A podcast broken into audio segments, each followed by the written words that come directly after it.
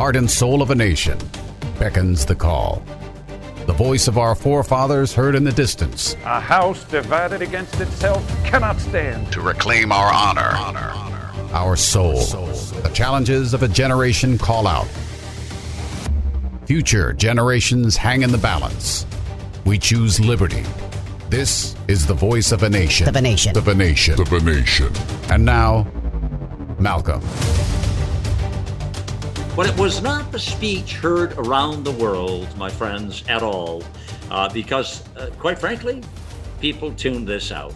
And it's it's sad because there's a lot of damage here, and I'm going to share that with you today. in This important broadcast here. Uh, welcome to the Voice of a Nation. This is yours truly, Malcolm Out Loud here. Uh, we have Team Nation on with us as well today as we'll uh, slay this thing. We've got some important information for you on this uh, this whole uh, expose, this Marxist expose extraordinaire, um, certainly showing their hand out here, not only to the country, but to the world. Let's just put it this way Xi Jinping and Vladimir Putin are on the phone talking with each other, saying, Can you believe that, Joe? Oh, man, he's got one over on us now, man. You know, they had to be all over. Listen to some of the headlines as an example here. So, Politico says, Biden embraces his inner Robin Hood. Now that's Politico, people. Okay. Washington Post. At 100 days, Biden seeks to leverage narrow majorities to reverse the Reagan era. I didn't know we were still in the Reagan era, but good, good, good. The New York Times says Biden seeks shift and how the nation serves its people. Listen to that one closely, will you please? Biden seeks shift in how the nation serves its people. Hmm. The Wall Street Journal says Biden pushes broad economic agenda in speech to Congress. Yeah. And the 19th says, for the first time, two women are standing behind the president at an address to Congress. Uh, that was true. They're all true headlines, actually. Uh, as you take a look, and, you know, you, you, take a look and you you uh, you really understand what those headlines are saying. They should be a flashing neon sign to America that we are in a heap of trouble. I'd say we are screwed, but I'd uh, be a little kinder. I'm being a little gentler here. We are in a heap of trouble. And if we don't get it together real quick, we will be screwed uh, for sure. But uh, those were the headlines uh, from the day. If you didn't get a chance to check it all out, now uh, here's the key. I'll tell you right now, most people in my circle, uh, conservatives, patriots, lovers of the Constitution, you know the kind of people I hang with, right? Yeah. Well, those people did not watch this event, did not tune in, did not watch it, listen. And why would you? When you can you can go back if you want to uh, and watch a couple of videos, get the sense of it. You can also read the news reports. If you're not up on this, I, I know it doesn't sound very patriotic, but if you're w- watching a Marxist president attempt to take down a country in the way that we love it, well, yeah, that that would not be uh, the flavor of the month that we're looking for, is it? Now, you know.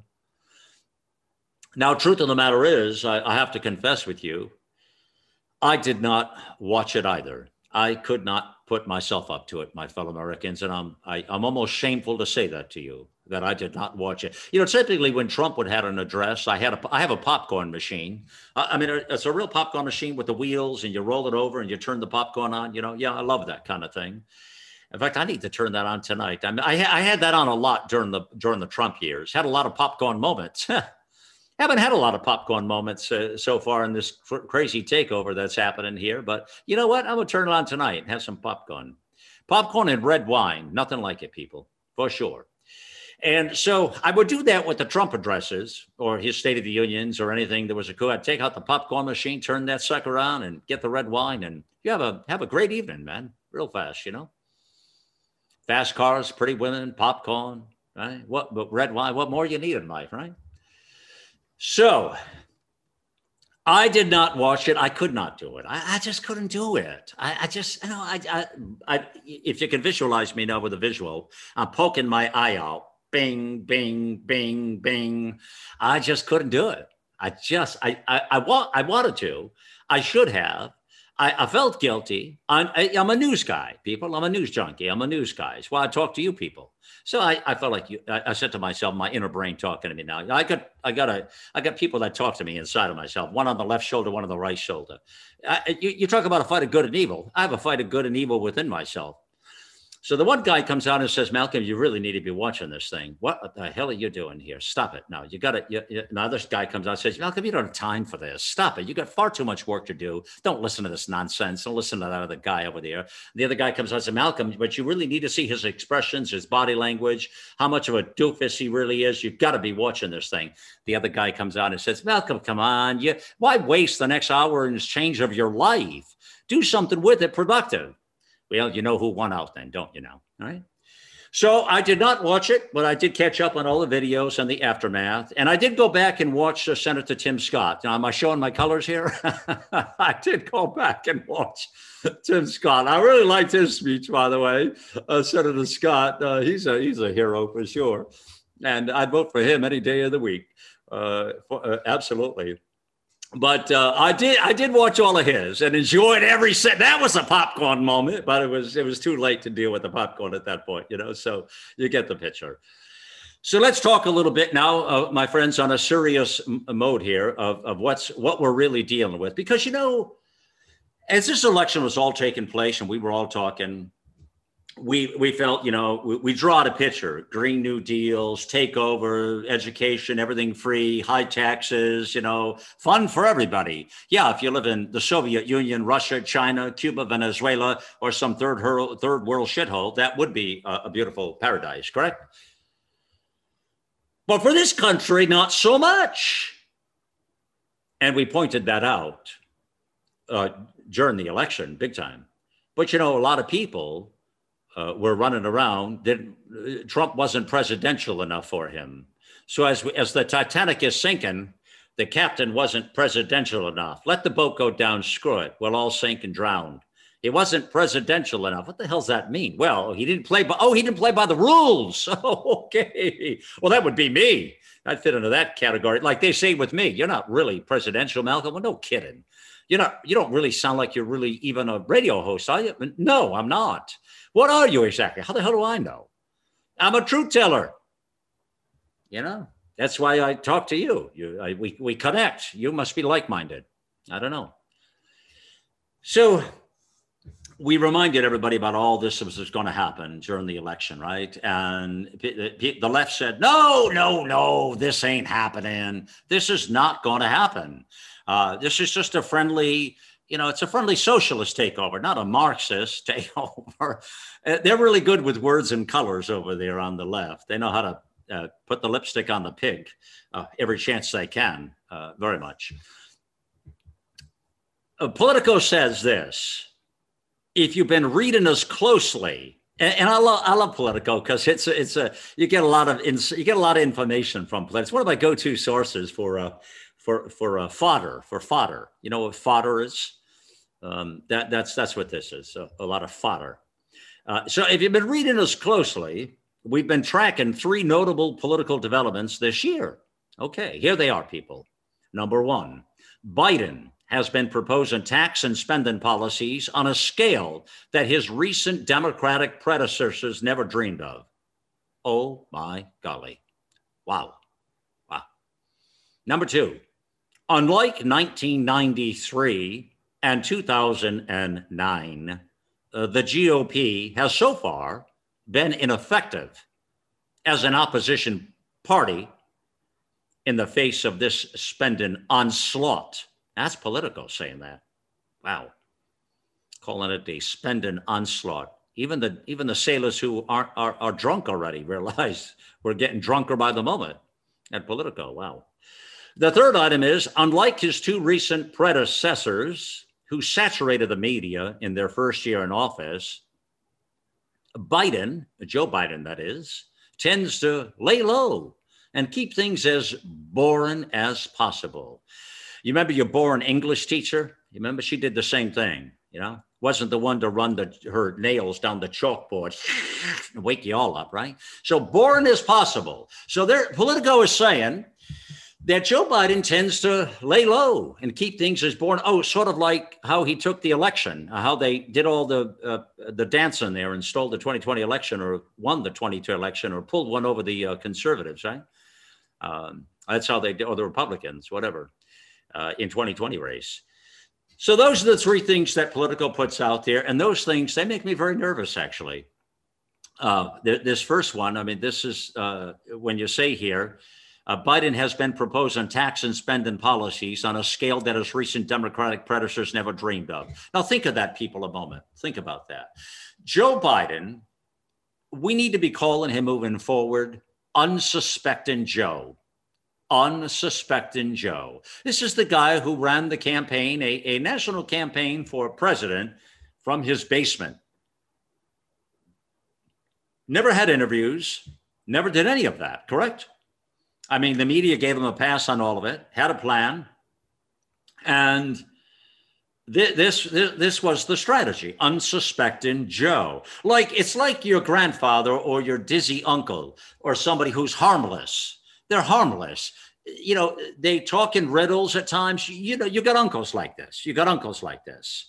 Uh, you probably even have neighbors like this, and they're they're harmless uh, they're nice, nice old people. They're good. They're, I mean, nothing wrong with old people. I mean, we're all getting there someday, people, right? We're all going to be old.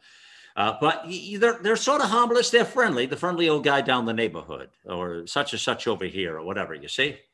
And, uh, and, and, and that, that's kind of, you know, that, that's kind of what Joe is.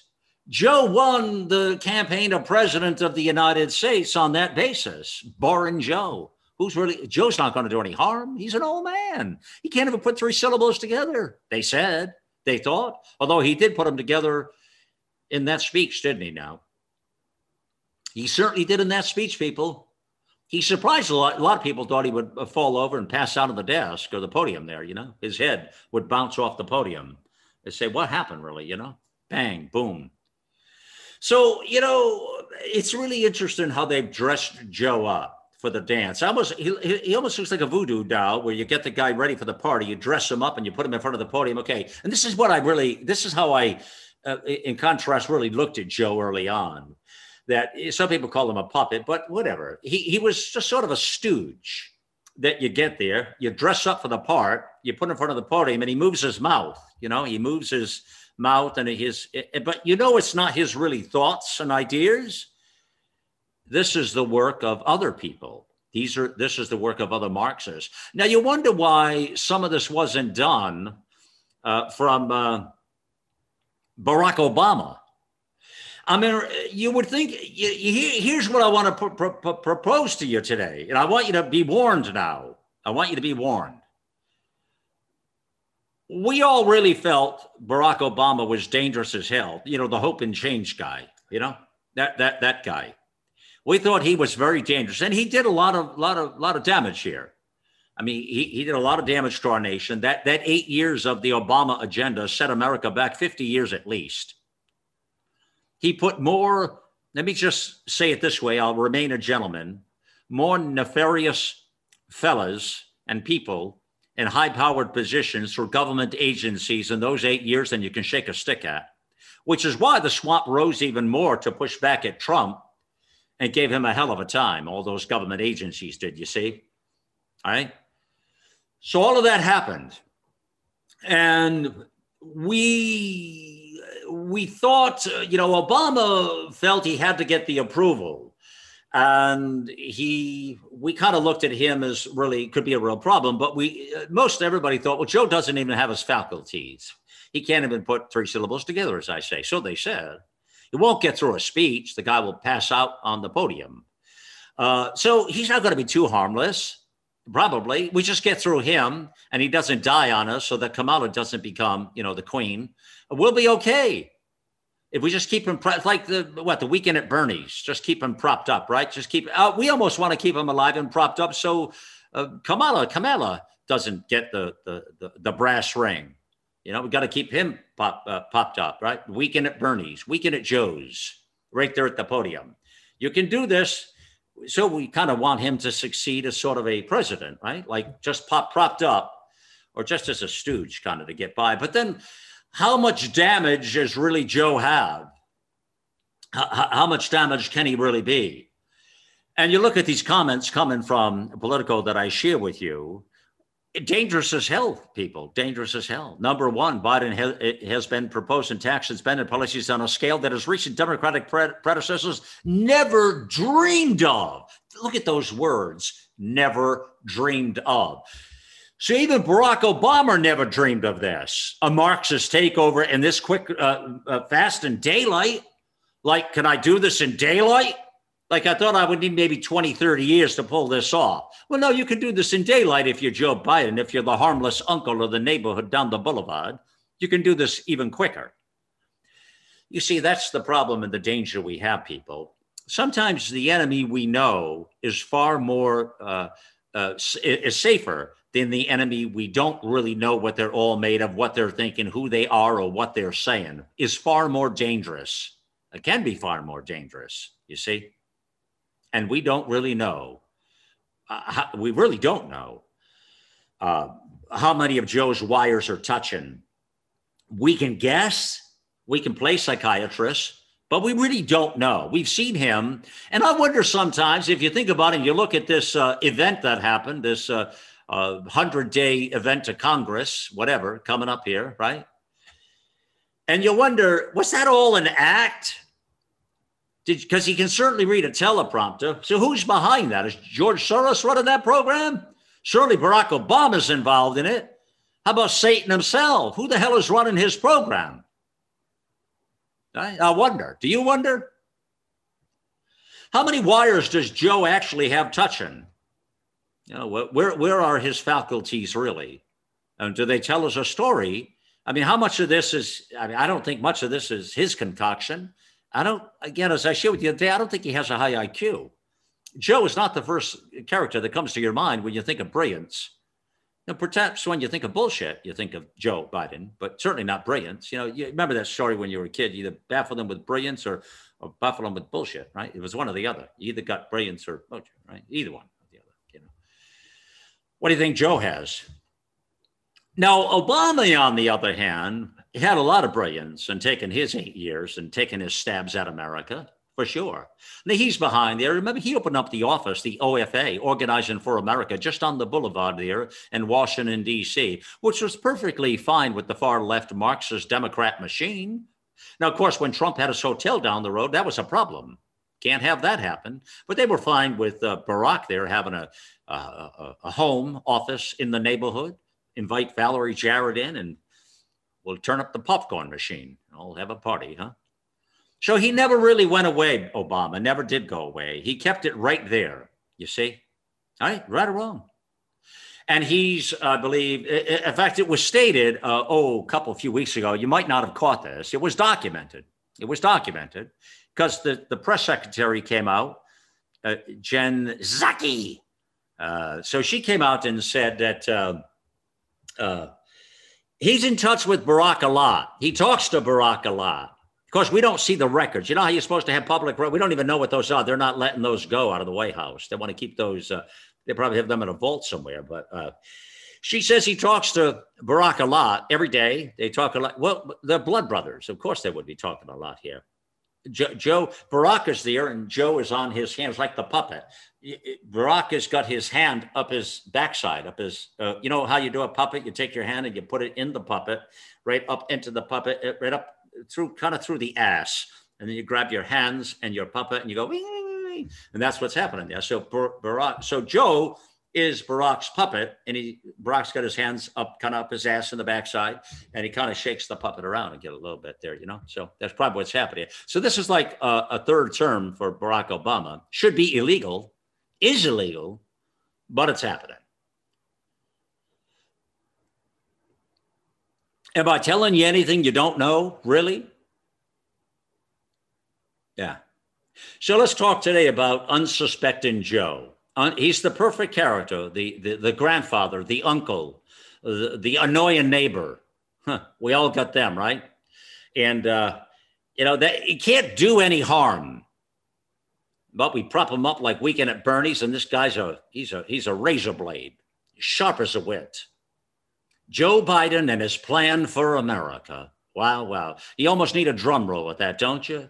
Joe Biden, the Bidenettes, the Bidenettes. Want to have the Bidenettes? Who are those people? I want to see the Bidenettes.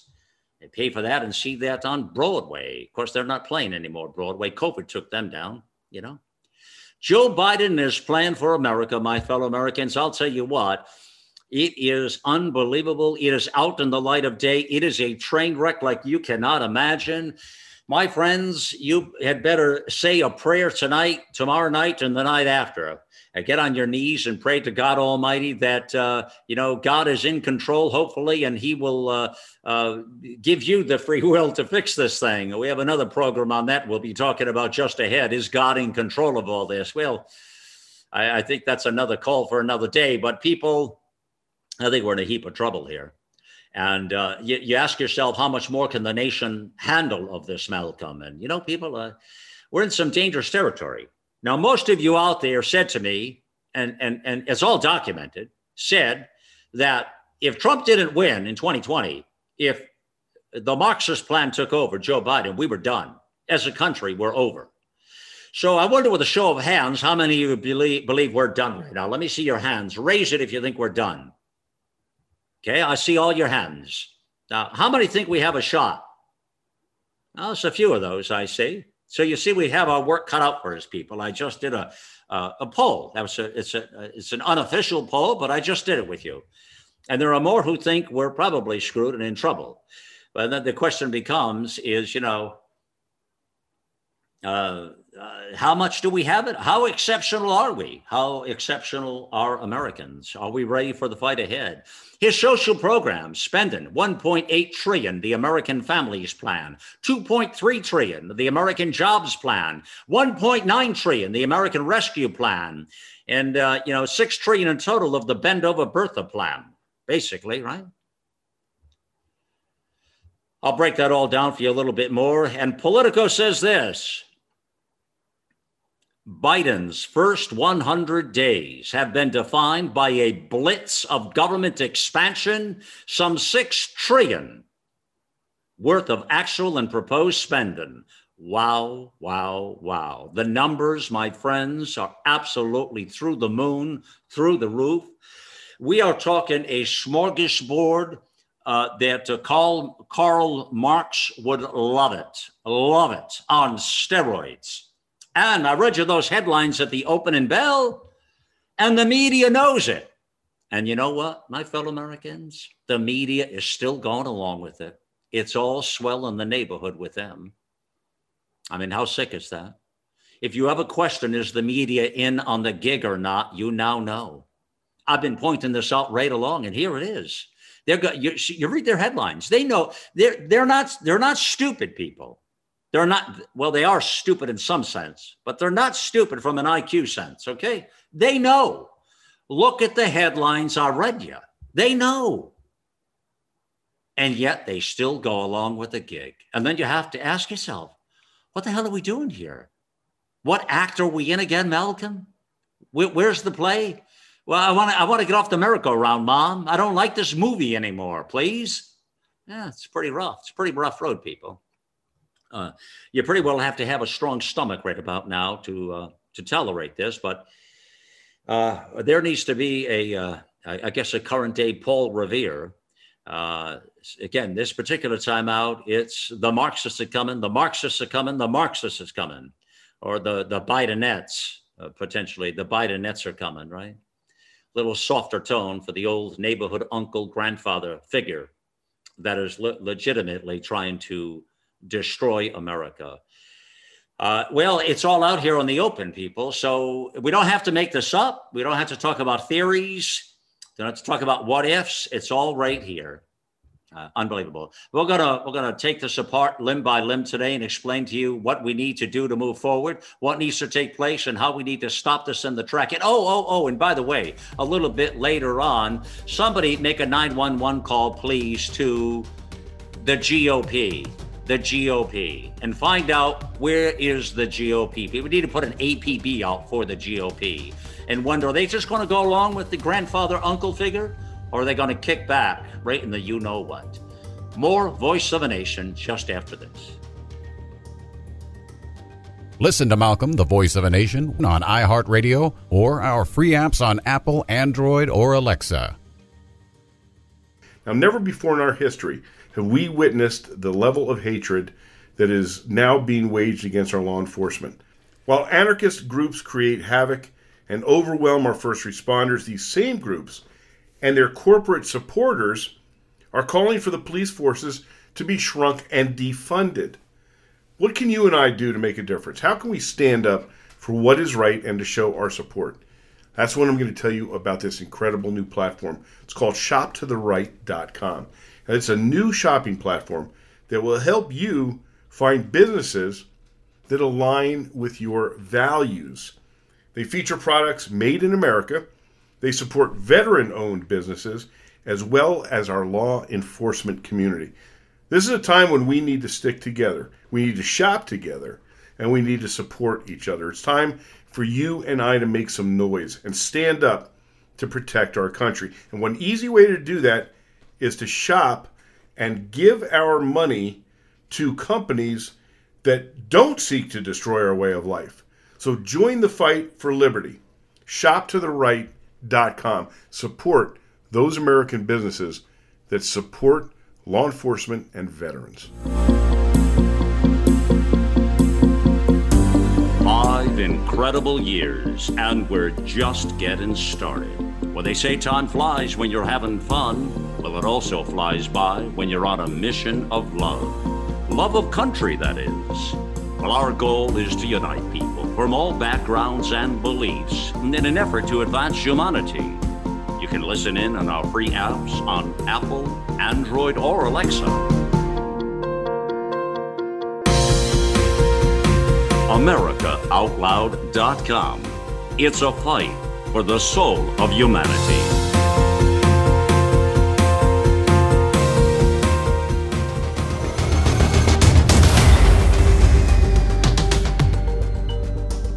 We are talking about unsuspecting Joe.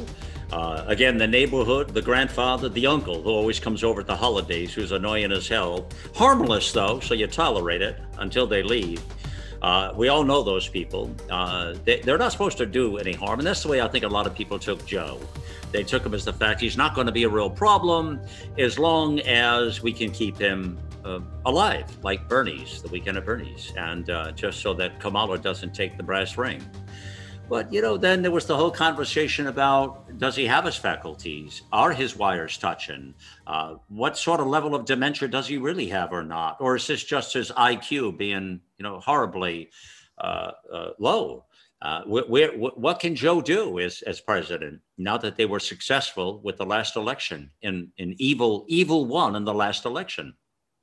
Uh, you know, we talked about 2016 when the good prevailed.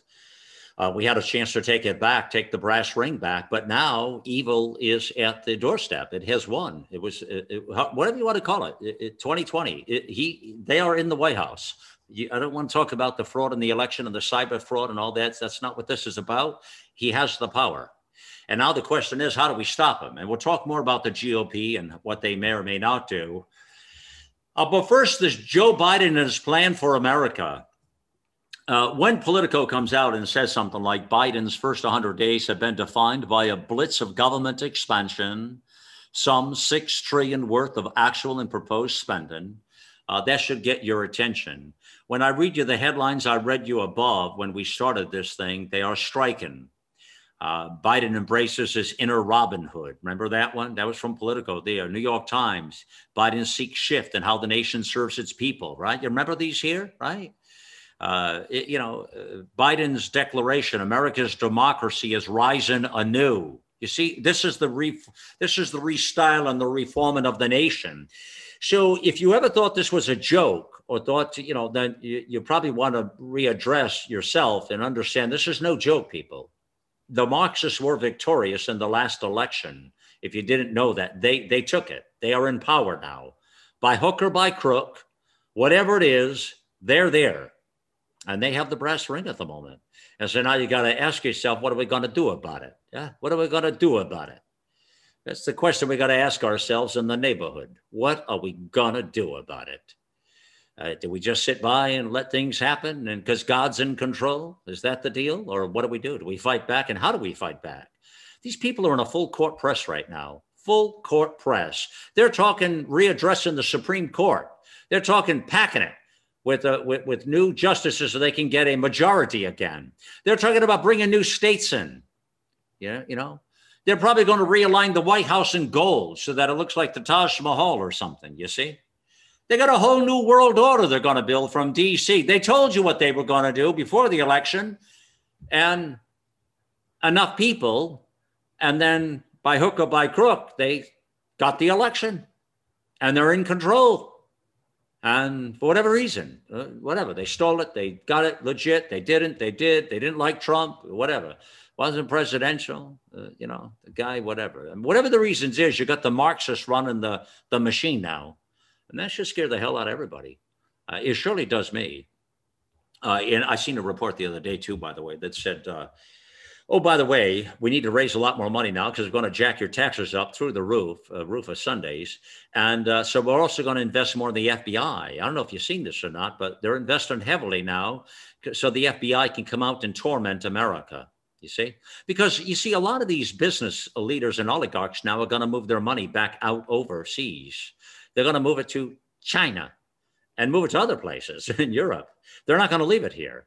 Not, not when we're going to be a high tax state again.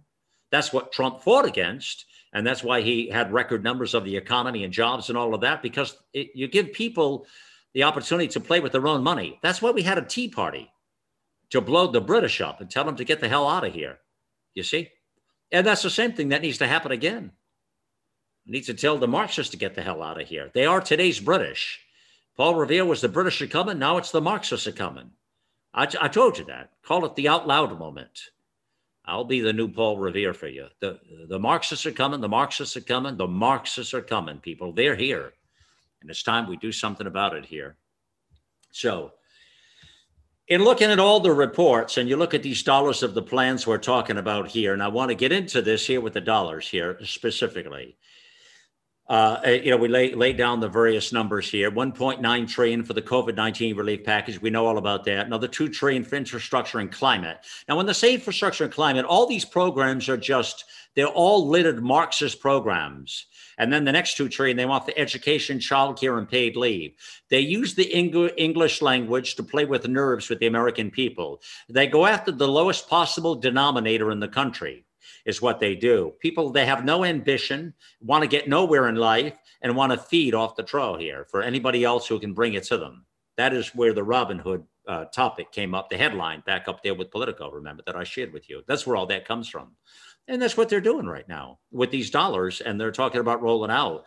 So, with all of this going, let's bring on Team Nation. And Carl, I want to I'll put you on the spot. You've been studying this and looked at it, and I know you probably missed the address as I did uh, because I think everybody I know at the highest level probably did not really watch all the uh, uh, machinations here of, of the Biden Express, the Biden Express at the podium in his big talk to the world and the nation. So, the spending programs are social programs that are that he's proposing right now. And what I get out of it when they say a blitz, they really are doing a full court blitz beyond the Supreme Court packing, beyond the states they gather, and beyond the money in the program, these people are leaving nothing to their imagination. Uh, at some of these programs, what do you think Americans are feeling?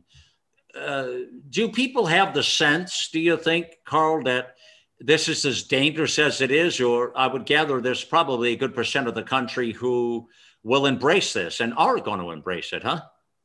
Well, first of all, first of all, I want to say thank you, Malcolm, for all you do for America. Uh, but thank you, brother. The, the, the, the people, this is just this is just business every day. First of all, we've already had for for decades free school, free daycare. I mean, I'm talking about low income and, and things like that. Free apartments, free food, free health care. That's Medicaid and, and all the other states, you know, Peach Care in Georgia, TennCare in Tennessee. We already have that all, we already have all these things. None of this is new. But never fear because we now have the American Rescue Plan. Uh, you know, if if I weren't an American, if I had just walked into this country from another foreign country and sat down and turned this man on the TV, I would be saying, Who is this God? Who is this wizard that's going to do all this stuff for free, free, free? Everything's for free. You know, we, we've had these things for years now.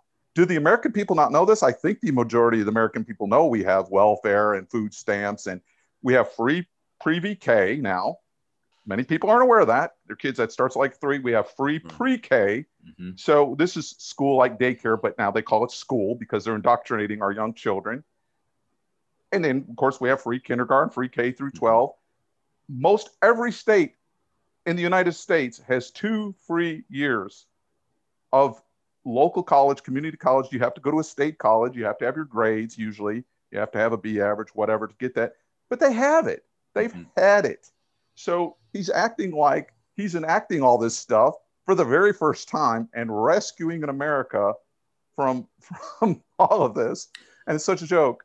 So what's he doing? What's he doing, Carlos? He put so when you take it, you point out a very interesting point that a lot of the programs and a lot of the things that are already in the light of day, we've gotten accustomed to, and a lot of these things you dial it back to FDR and the New Deal, and a lot of these social welfare type programs were put into play, which they didn't fight back then either. They let them have their way, and that became the first step or one of the earlier steps of the socialization of America when you look at these steps right now, the, you know, yeah, a lot of programs do exist for a lot of different levels of life, but what does that mean really right now? So, uh, what do you, this is like a version, another version of it where he's putting, I guess, the whole thing on steroids. He's lighting it up, but that's kind of what you got to do if you're going to have a socialist country, I guess. But it's the same old thing. It's just the same old, same old. Every time I hear the Democrats speak, I hear Judy Garland singing somewhere over the rainbow. It's just, you know, I, I want to say, hey, hey, Joe Biden, why don't you put on your wife's sparkly boots and click your heels together three times and make all this happen? You know, I'm just the average guy working in America, paying taxes, not highly educated, but I can tell you, if you handed me a couple trillion dollars, I think I could solve all of the country's problems. I think I could easily do it. But again, who's going to pay for it? Who's Mhm. going to pay for it? You know, if, if somebody handed me $2 million, Malcolm, and said, gee, Mr. Porfirio, you're living in, you know, they had loan me, loan me $2 million. You're living in a fine home. Uh, you're driving a fine car. Your wife's wearing that big rock on her finger. You're doing really well for yourself. Oh yeah, I am. Uh, you know, the problem is, is uh, I have to pay it back with interest, but then I guess that's helping the economy, right? Right. Uh, the other problem is, is many times I can't make the payments. So what does that do for the economy? Well, we don't know who's going to pay this back. Let's be clear. We have no idea who is going to pay any of this back because uh, this is, you, you talk about the bankrupting of future generations, and it's happening right now because now we're going to exceed uh, well over $30 trillion in debt. Uh, when you look back and you look when Barack Obama more than uh, doubled the debt. I remember that saying back then, like, "Oh my God, he like uh, he did more debt in his time than every other president in the history of our nation." Kathy, do you remember that being said? That, that they were talking about that with uh, Obama. Oh yeah, definitely. That he, in other words, he doubled the debt, Kathy. From uh, like, uh, like when I say like, uh, how many? I mean, I heard that a lot. Like every president from the history of our country, from there to there, he doubled it. Is that is that a correct statement? That's correct. Right now, but also Biden, uh, Biden, Bush, uh, W.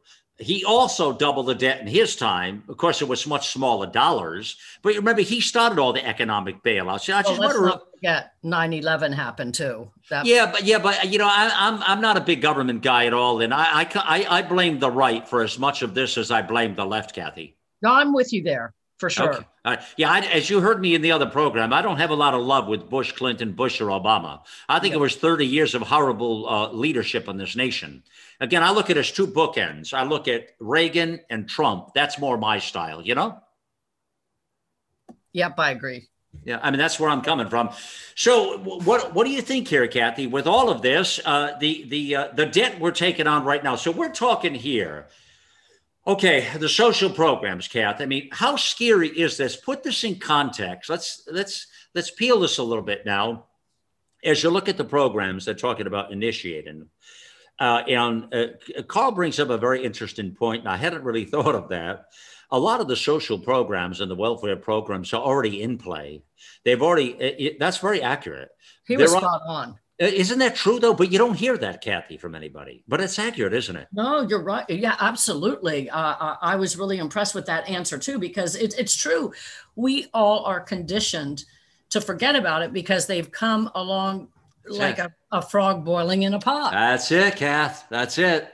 And yeah. uh, I, I also did not watch, um, and I'm not ashamed to say that I didn't watch uh, last night, nor will I watch it later. I'm just going to, you know, trust my trusted sources and and bear with it uh, uh, that way. But uh, no, I I did though a lot of research on it this morning to because I do want to catch up and and figure it out. And my gosh, you know, I got to bring Alinsky's tactic number one in here. Power isn't only what you have, but what the enemy thinks you have. And they are so pulling the wool over our eyes. And everything I read about last night from just the illusion of the Robin Hood uh, mentality and and and the they cut it down to two what was it 200 people in the uh, in the chambers there where it's normally, I believe, 1,500, and they're trying to make the American people believe that was some safety precaution. Well, no, uh, now that I'm looking at some of these bills that actually he uh, he put forward, this is some really scary stuff, Malcolm. When they talk about 1.9 trillion in COVID relief package, that sounds great but then you start breaking it down, and only about 5% of that entire bill mm-hmm. actually is going to to us to relieve us of what we've been through for the past year. What's what's the rest of the bill going to? Bailouts for government pensions, yep. Yep. which really ticks me off, and payoffs to these states that that that just fumbled everything mm-hmm. uh, during the the shutdown. So I, am furious to see what's being passed. Yeah, it's a good thing to point out. The five percent is accurate that you say there, Kathy. That's been documented. That data point right there uh, about that five percent of the 1.9. So what they did, Kathy, is they threw a little bit of a token, kind of a tip, if you will, to the American people, and then they took the balance of it and they used it for their pet projects. And that's what the Democrat machine does and um, and you know, but here's the thing: you got to all remember, and and we'll be addressing this uh, in the program more later. But you know, how do you enable somebody to do this? It, it, what strikes me as a, a quandary you put out there: How do we enable a political party and a movement to bankrupt a country like this? Uh, is what I ask myself. How, how do they become enabled, empowered uh, to do this kind of a thing? And uh, Oh, you know, clearly inaction from others. Yeah. Say it again. I said inaction from the the people. Yeah. Yeah, well, for sure. And I mean, they're being enabled. The GOP is not uh, fighting back and pushing back, and it is the frog in the water, as you mentioned clearly moments ago. I totally agree with you there. Um, but you, you know, you look at these programs, and uh, the way they're feeding themselves. So here's what they're doing. Back to the the tro, the tro, which you just mentioned, uh, bringing it back to you know they're they're feeding the political tro of baloney, malarkey here. Uh, all these programs are payoffs in the Democrat uh, political machine. These are pet projects. These are things they promised people. Uh, these are things that, it, it, it, in addition to the uh, miserable way the mayors and the governors have run blue cities and blue states. This is all part of the bankrupting of America.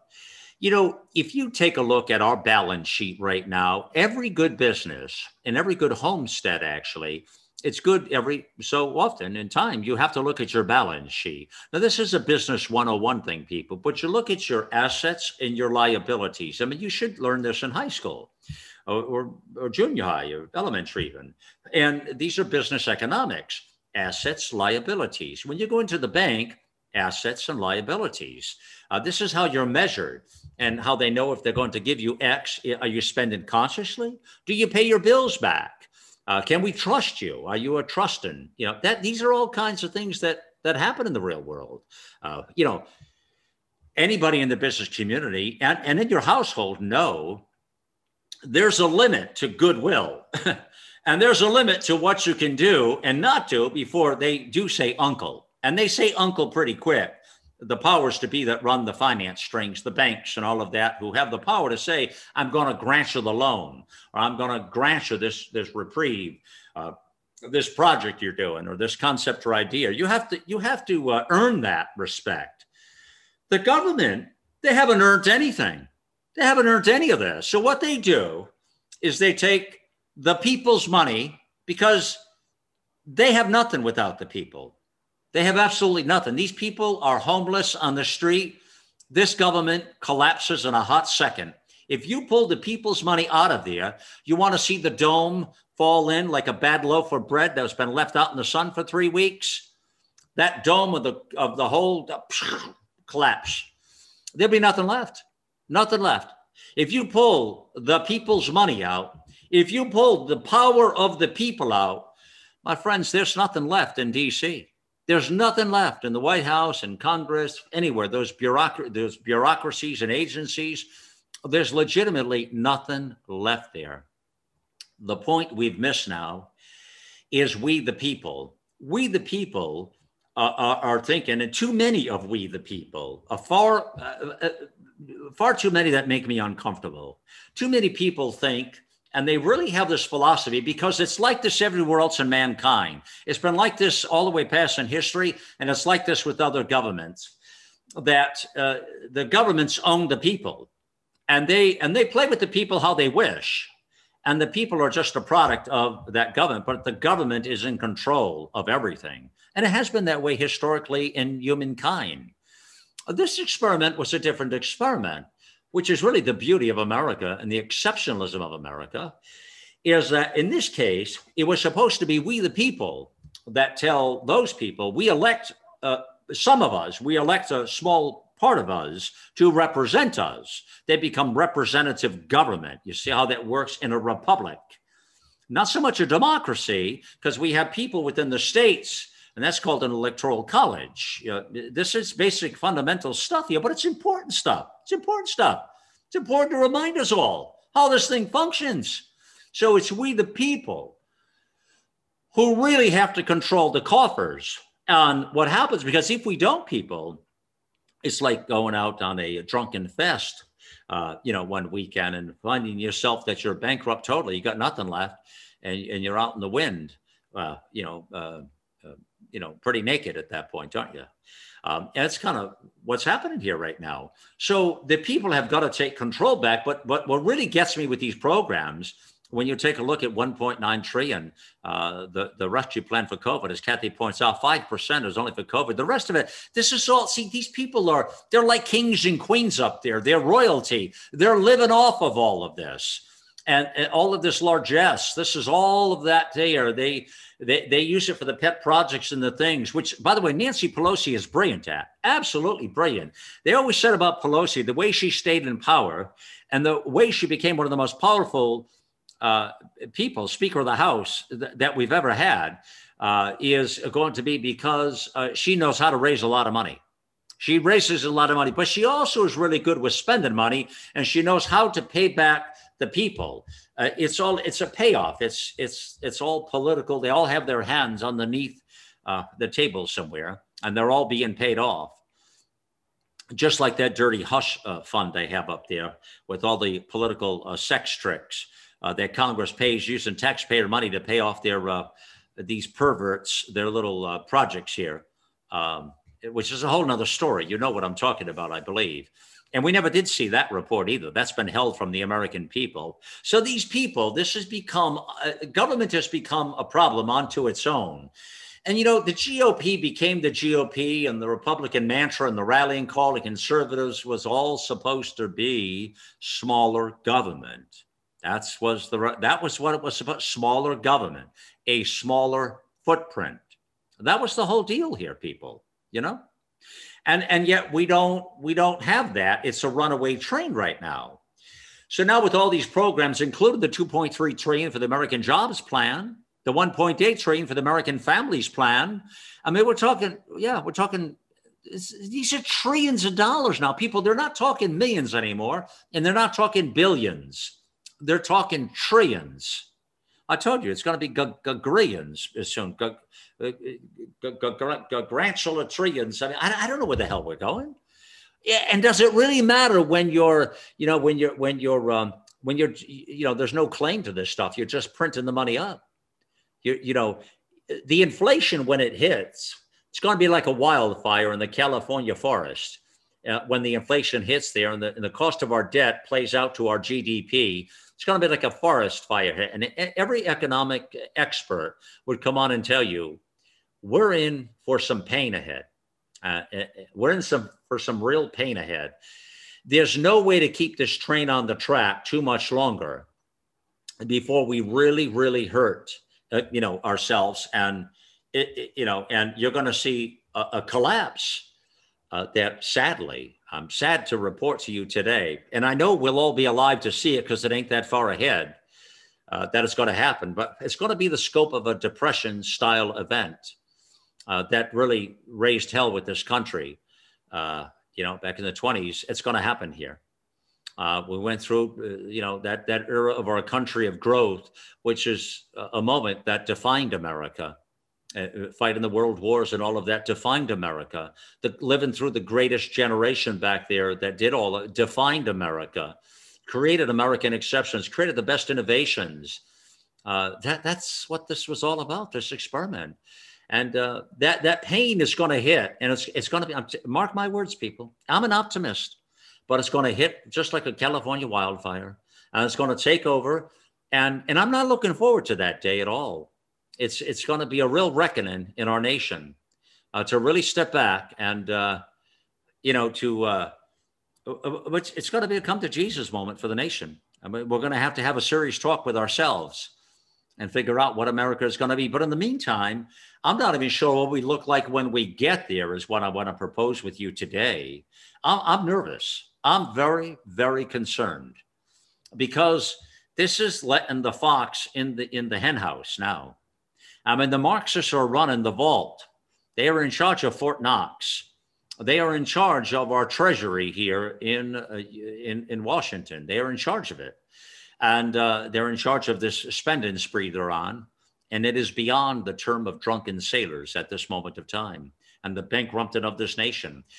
And so now we see a full Marxist move. He, here's what we got to talk about now. And we have a full Marxist move on the nation all of the things we put out there uh, in the 2020 election are now coming true when a lot of the uh, those intermediates, the uh, the independents and the left of centers and the liberal, as Kathy referred to them uh, the other day with me, uh, the, the more the liberal-minded people, but the people we can do business with. And, and this is really the uniting of a movement. Uh, and, and some we should talk about more. How do how do we unite a movement? Because we're, we're not going to just be able to unite conservatives and Republicans. That's not about that. And I, and I consider myself really not a Republican. I consider myself a conservative, patriotic lover of the Constitution. That's what I consider myself. I I, the two party system is too corrupt for me. I, I, I don't like it. I don't play in those those corners. That's all I'm saying. One just on any given day, one happens to be the lesser of evil at that moment. It's just like when you go to vote and you vote for a candidate, you vote for the lesser of evil. Well, that cat's probably going to do quite not as much damage. I'll go with them. And that's what you do a lot of the time. And we're limited to choices. And the reason for that is most of the smart people don't run for political office. And I reported on this, my golly, 10, 20 years ago the, the smart people are in the business community making money. They don't run for political office. They cheat the system in the business world. And many of them, uh, some are very legitimate, and others become these oligarchs that are running the empire now and that are run, which we talked about the other day, which is all about greed. It's all about greed. How much money can we get? And, and they'll sell out to China. They, they sell their uncle and their mother. Doesn't matter to these people. Greed is the order of the day. And that becomes part of that evil empire. You know, I remember in the Reagan years, actually, we used to talk about the evil empire. You had to go overseas to get it. You no longer have to go overseas to get the evil empire. It's right here and living alive and well and growing and, and, and, and uh, throbbing there in uh, Washington, D.C., is where it is. That's, that's where it is. That's the monster we're dealing with, people. And it's uh, sadder than sad. We're seeing the destruction of our nation right now in, in the very light of day. And it should make everybody nervous, uh, but it should also call us to action. It's got to do more than just make us nervous. It must call us to action. We need to start a movement here today, day one. We need to start a movement. And we need to get those. That's something I want to talk to Carl and Kathy about a little more. But how do we get those? Those people. Now, Kathy was saying, you remember you heard her tell me the other day that she was a flaming liberal. She told she but she told me now that twice on air, and I, I always have to do a double take when she puts it out there because when you when you um, qualify something and you say they're a flaming liberal. Uh, and when you use the word flaming, like I'm okay with somebody that's liberal minded and social values. I don't have any problem with that, people. That's the beautiful thing about America we all should have opinions, and the diversification of America is an amazing thing, a quality for our nation. I have no problem with that. I just think it's great. So that's not the issue, really. But all of this is the issue. It's, it's more than just that. But when you're a flaming liberal, it's kind of like almost like uh, that to me is, uh, uh, you know, extremely progressive or uh, um, tendencies to get off course real quick uh, you know, this is not just about putting a pink vagina hat on your head and marching around DC looking like a fool. Uh, not really about that. This goes like way overboard. So I wonder, we'll ask ask her to describe what a flaming liberal is as well, because we hear that sometimes that term. I, as a conservative, don't entirely know what it means. Uh, I visualize again a pink vagina hat on the head, running around in DC, uh, wants to have all the Marxist programs she can have, feed off the trough here from the Bidenettes. Uh, that's kind of what I think it is, but I'm not sure what it really is. I've never asked anybody. Then again, I never had anybody on the team here that was kind of under that qualification. Uh, it's quite a juxtaposition as she went through. Uh, it's more than just a light remodeling job. That's a major construction in your life. If you're becoming a flaming liberal to a, a, a patriotic conservative, that's a that's a big uh, change up. We'll have to ask her more about that. Um, in the meantime, this program is something that uh, I, I want to hear from you on the movement, uh, electrifying the movement, and how we're going to do that. Uh, and, uh, and and what is the GOP's response? What are they saying about all this? There were some interesting quotes, but are they going to hit back, or are they going to do what they did in the 20s and 30s and just lay down on the railroad track as the train comes by and rips their guts open on the track? What a sight for sore eyes. Uh, we're going to pause a moment. We'll see you back on the other side on Hour 2, friends, on the voice of the nation.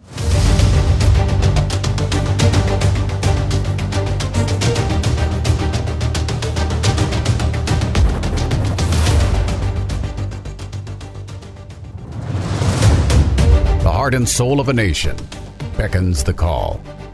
The voice of our forefathers heard in the distance. A house divided against itself cannot stand. To reclaim our honor. honor our soul.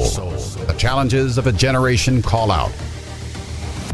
Future generations hang in the balance. We choose liberty.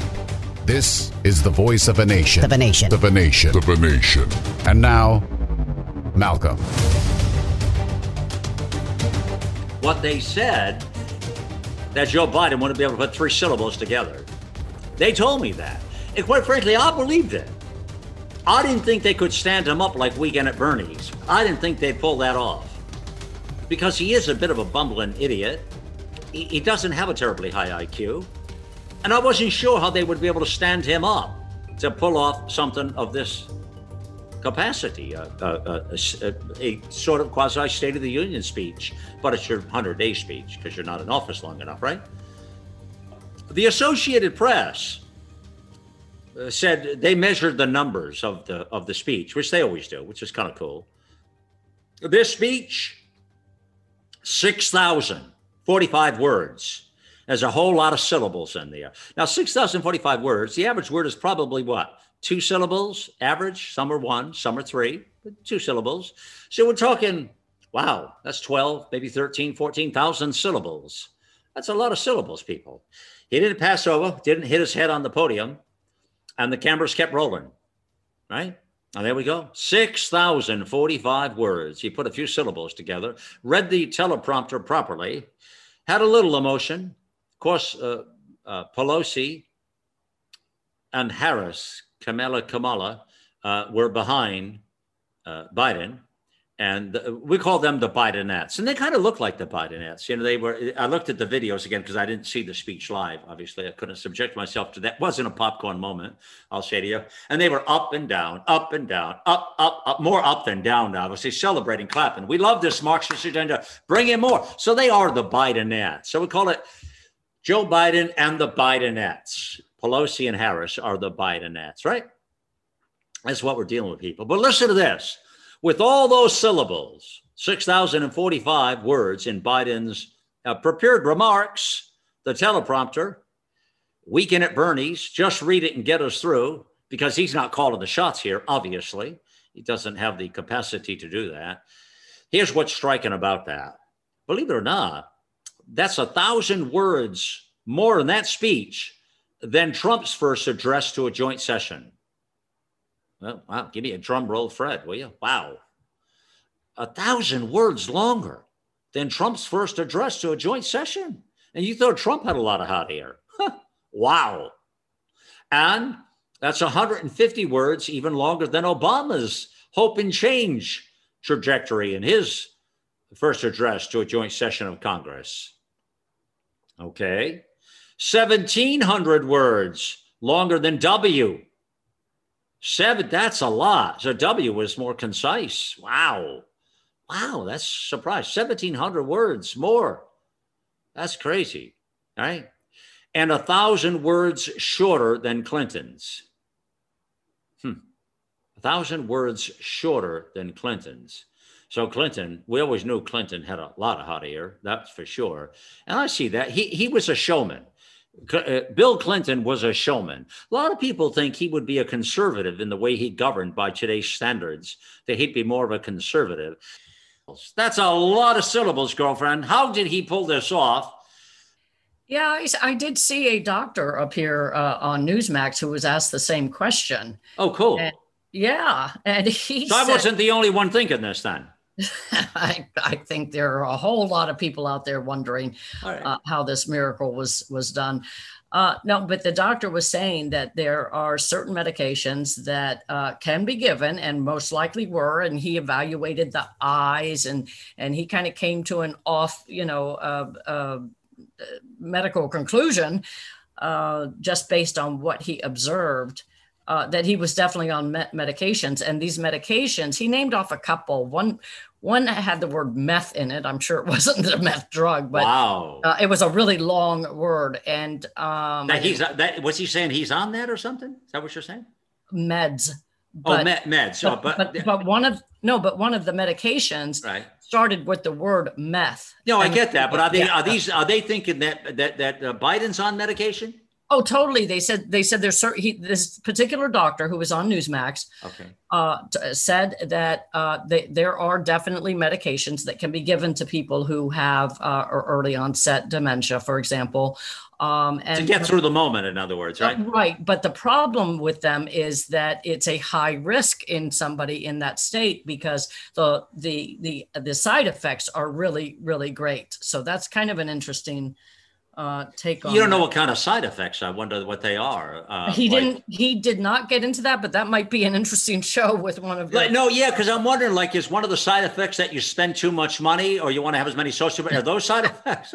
I'm just asking. That Just could well be, but you know, Malcolm, I wanted to share because this Yeah. this actually started many decades ago, um, and I have spoken um, to our audience about Cloward Piven before, but this stems directly from their strategies. And back in the '70s, they did a test, their first test case, with how to bankrupt a city, uh, and they picked New York and they were very very successful. First they went in and they did a whole bunch of spending to overwhelm the systems both welfare free medical care opened up a bunch of hospitals uh, did a bunch of infrastructure uh, and and just overwhelmed the entire city. And the city was on the verge of bankruptcy. This is right around 1975 and the interesting thing is that uh, gerald ford was in office at the time and what happened, uh, it happened to be Gerald Ford first came out and he said, absolutely, we are not bailing that city out. It kind of reminds you of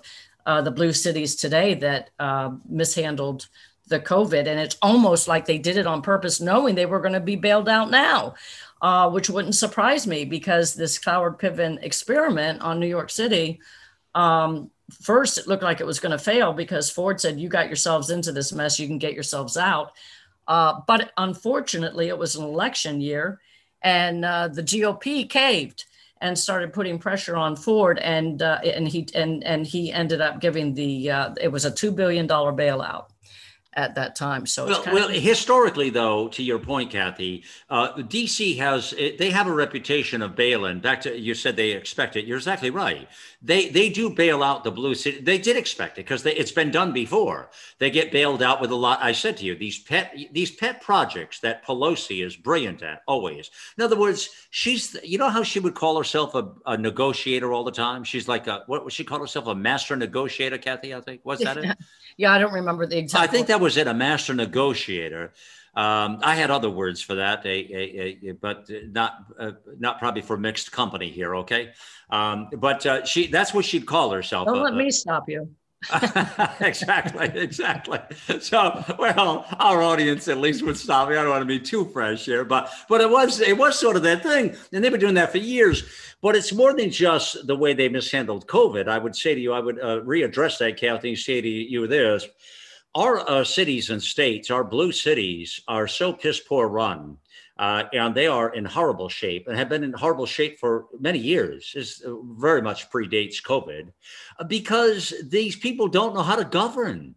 And the people in those cities keep electing these Marxist mayors who then, uh, you know, what these Marxist mayors did is they made them, you know, lock the dog park up and wear the mask and march in order and stand in line and shut the hell up and on and on and on. And they stole their liberties. Imagine the people you elect to high office and then they they uh, they they rip you off. You know what I mean? They they rip you off. What? Well, yeah, you say they they they don't know how to govern, but who you know this is what we're we're saying about Biden too, but we have to remember they aren't the ones in control. So everything that's been done in those blue cities has been right. done intentionally. Right. We can't let them fall that's right. That's right. victim to they don't know how to govern. No, no, we shouldn't bail them out. We shouldn't bail them out. But you take a look at Portland and you look at look at what's happened in Seattle. Look at Los Angeles. Look at all those cities. They're they're they're they're third world shitholes. Yeah, well, they get their marching orders from up above, and it's all intentional. And then and and they're being told absolutely, you do it our way up front here. This is what you, we want you to do. We want to burn the city to the ground, and we'll bail you out later. Yep. And that is exactly what's unfolding. How sick is that? How sick is that? Exactly. Sick. And, and, when Kathy says uh, they get their marching orders from above, she's not talking about God Almighty, by the way. Okay, just as a footnote here. Oh, right? for sure. okay, I just want to say because when somebody says from above, it's sort of there's a caveat there or something coming here. Thanks for clearing that up. Well, it's important. I'm here. I got your back, Kathy. I got your back. Uh, Carl. Uh, so here we are, buddy. Here we are. And you, you hear the how much of this uh, should anger the American people. And well, we started. I've been talking for years about the bankrupting of our cities and states. Now you see the bailouts, the dollars that he's putting into these social programs. I mean, Carl, this is what we're really talking here. This is a New Deal 2.0. This is an FDR special. This is a blue light special. Uh, th- this is all with that Green New Deal, energy, climate change. This is all. This is all of that, Carl.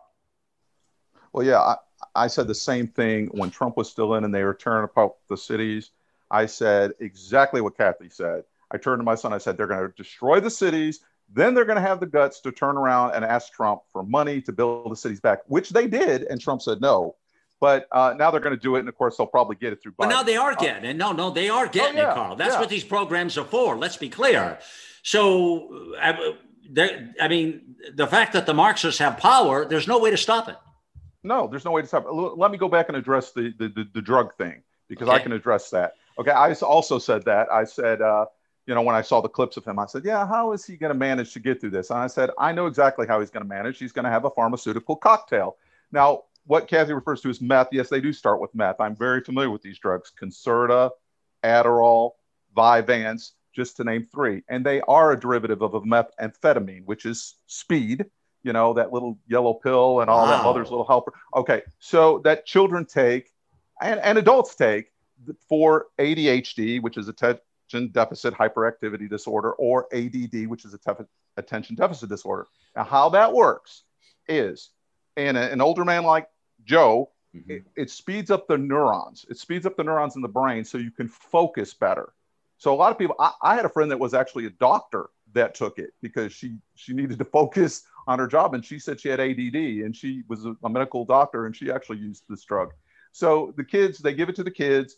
It actually calms the body down while at the same time, see, it's speeding the neurons up in the brain, but then it's calming down the body. So that's how that works. Now, I, I definitely, I guess this comes from nursing. I used to be a nurse, but I definitely heard him slur a couple of words during his speech. He, he actually did. If you go back and look, he actually slurred a few words. So you know, he did, did, he really? Did, oh yeah, oh, me, oh absolutely. Or or tongue tied. You could call it tongue tied or whatever you want to say. But definitely they were slurred. Let me ask you this: as you've been listening to me today, have I slurred? No, absolutely not. You don't. Okay. You don't slur your words at all. You don't trip over your words at all. And neither does Kathy. She she's an excellent speaker. Um, but that's what I said. And and do, and do we want to address these all these acts and plans that he's put into place? Uh, I'm waiting for you. you to address them, sir. I'm going to address them because I am fired up. I have to talk before my Prozac kicks in and it calms me down because, uh, you know, uh, I mean, what do we want to talk about? The Police Reform Act, the American. Well, let, us start with it. Let's start with the police reform. Let's start with yeah, the police reform. There's let, so let, many of them. with that. Go ahead. so, to me, the police reform, which they want to name for George Floyd, a criminal. Now, I don't care whether you believe he was illegally murdered you know, he was murdered, not murdered, whatever. It doesn't change the fact that the man was a convicted criminal. The man was a criminal. So they want to now make bus. They want to name this act for George Floyd to appease these radical leftists. So what are they going to do? Are they going to replace the bus of George Floyd with Martin Luther King? Are they going to tear down Martin Luther King? I mean, it just infuriates me. And, and really, when they say police reform, they're talking about police powers let's take away some of the police powers. So the police have to call up and say, uh, uh, I have a criminal over here. Am I allowed to draw my weapon? Can I draw my weapon now?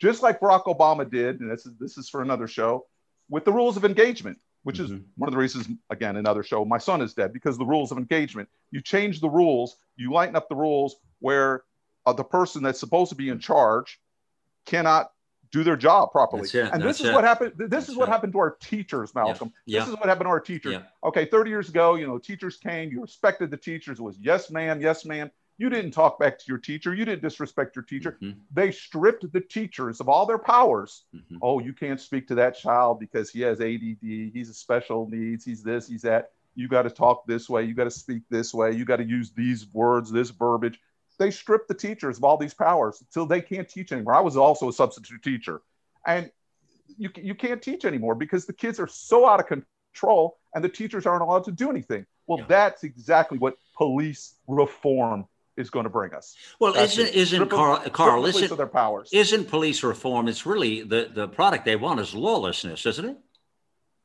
Yes, lawlessness because right. and that's what they're going to get. And then and then what happens? What happens when we strip away the police, Malcolm? We get federal police. That's what's going to happen. That's right. That's right. Then that's right. But they're in control the of it. Then they're in control of it. Yeah, they're in control of it. We turn yeah. over the government, and, and, when when all yeah. hell breaks out, first first he'll declare martial law, and we'll have tanks sitting on every corner. We'll have martial right. law. I, have said that many times. Yeah, when you when you right. hear the boots marching down the boulevard, you'll know we're screwed. That's right and then it will graduate from that into well we can't go back to those old police because they're all corrupt. So now we have federal police. So it's like he also yeah. talked about in his plan all these new jobs. Yeah they're new government. Oh you don't you don't need any degree. You don't need anything because they're all government jobs. That's yeah. what they are. They're all they're all a bunch of government jobs. So now who's in power? Everybody that's in the government. You, you don't go into any place and you see somebody and they're usually a minority. They're usually uh, someone else. You, i don't care if you go in the social security office the dmv whatever, or you know they're on the left because I dare you to wear a MAGA hat into the DMV and see what happens. So, you know, or the Social Security office. So they're they're all in power again. They they have the government jobs. They have the, the good jobs. I call them. I always tell my kids, boy, it's get a government job, buddy. You know, good mm-hmm. good pay, good benefits. They never get, get fired. You never get fired. never get fired. You can treat people. You know, I've gone into the post office and they're on the phone talking to their girlfriend oh, yeah. or boyfriend, oh, yeah. or and yeah. I'm like, really, really, you know, oh well, they can't get fired. So you know, but if you don't shut me up, I'll go on and on about. No, that's sure. perfect. What I, you say I'm there. Really like, Oh, so and then let's go to let's see, and then there's. Well, hold on. Before you do, let me a couple okay, things okay, here. Okay. Before you do, uh, you know, with the whole police and the reform, and and let's bring Kathy also in, Carl, with us, so we can have a three-way conversation. Sure. But back with the police and and the uh, law and order, and the fact, Kathy, I'm I believe the derivative of that, and it's all part of. I think you would point out the the, the Marxist takeover.